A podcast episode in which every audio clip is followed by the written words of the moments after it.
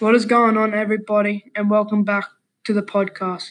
It is Ethan Cotterill, and in today's podcast, we'll be talking about the life lessons, purpose, and the film overview of the movie Lone Survivor. The purpose of this podcast is to educate young people about the movie Lone Survivor and how the life lessons will support young people at the AITC. The movie Lone Survivor was set in 2005 Afghanistan. Navy SEALs Marcus, Mitchell, Danny, and Matthew deployed on a mission of su- surveillance to take out the Taliban leader, Ahmad Sharma. Through spotted by goat, goat herds, Marcus and his team decided not to kill them. However, once the Afghans alerted a group of Taliban fighters to the invaders, and a terrible battle unfolded in which the SEALs found themselves hopefully outnumbered and outgunned. Throughout the film, they talk a lot about life lessons and how they can impact someone and help them keep pushing.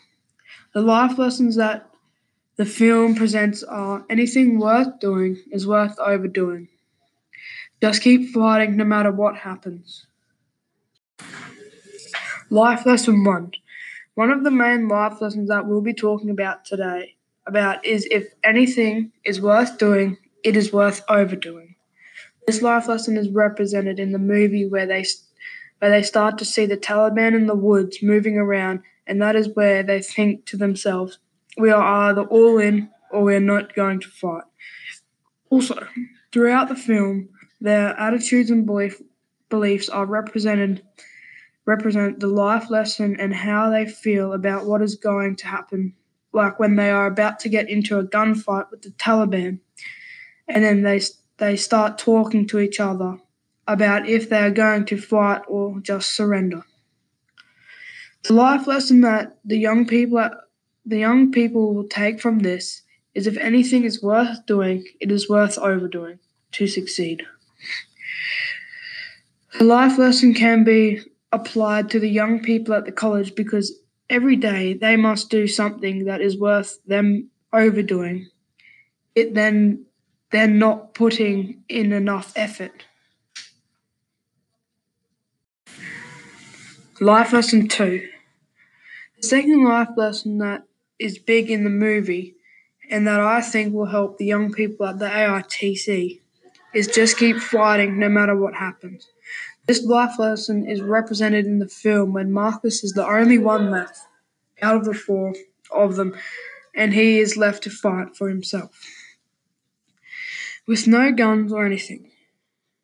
The attitudes of Marcus towards the locals were negative because he felt threatened that they were going to kill him, but they wanted to help him. The young people can use this life lesson when things in life get too hard and want to give up.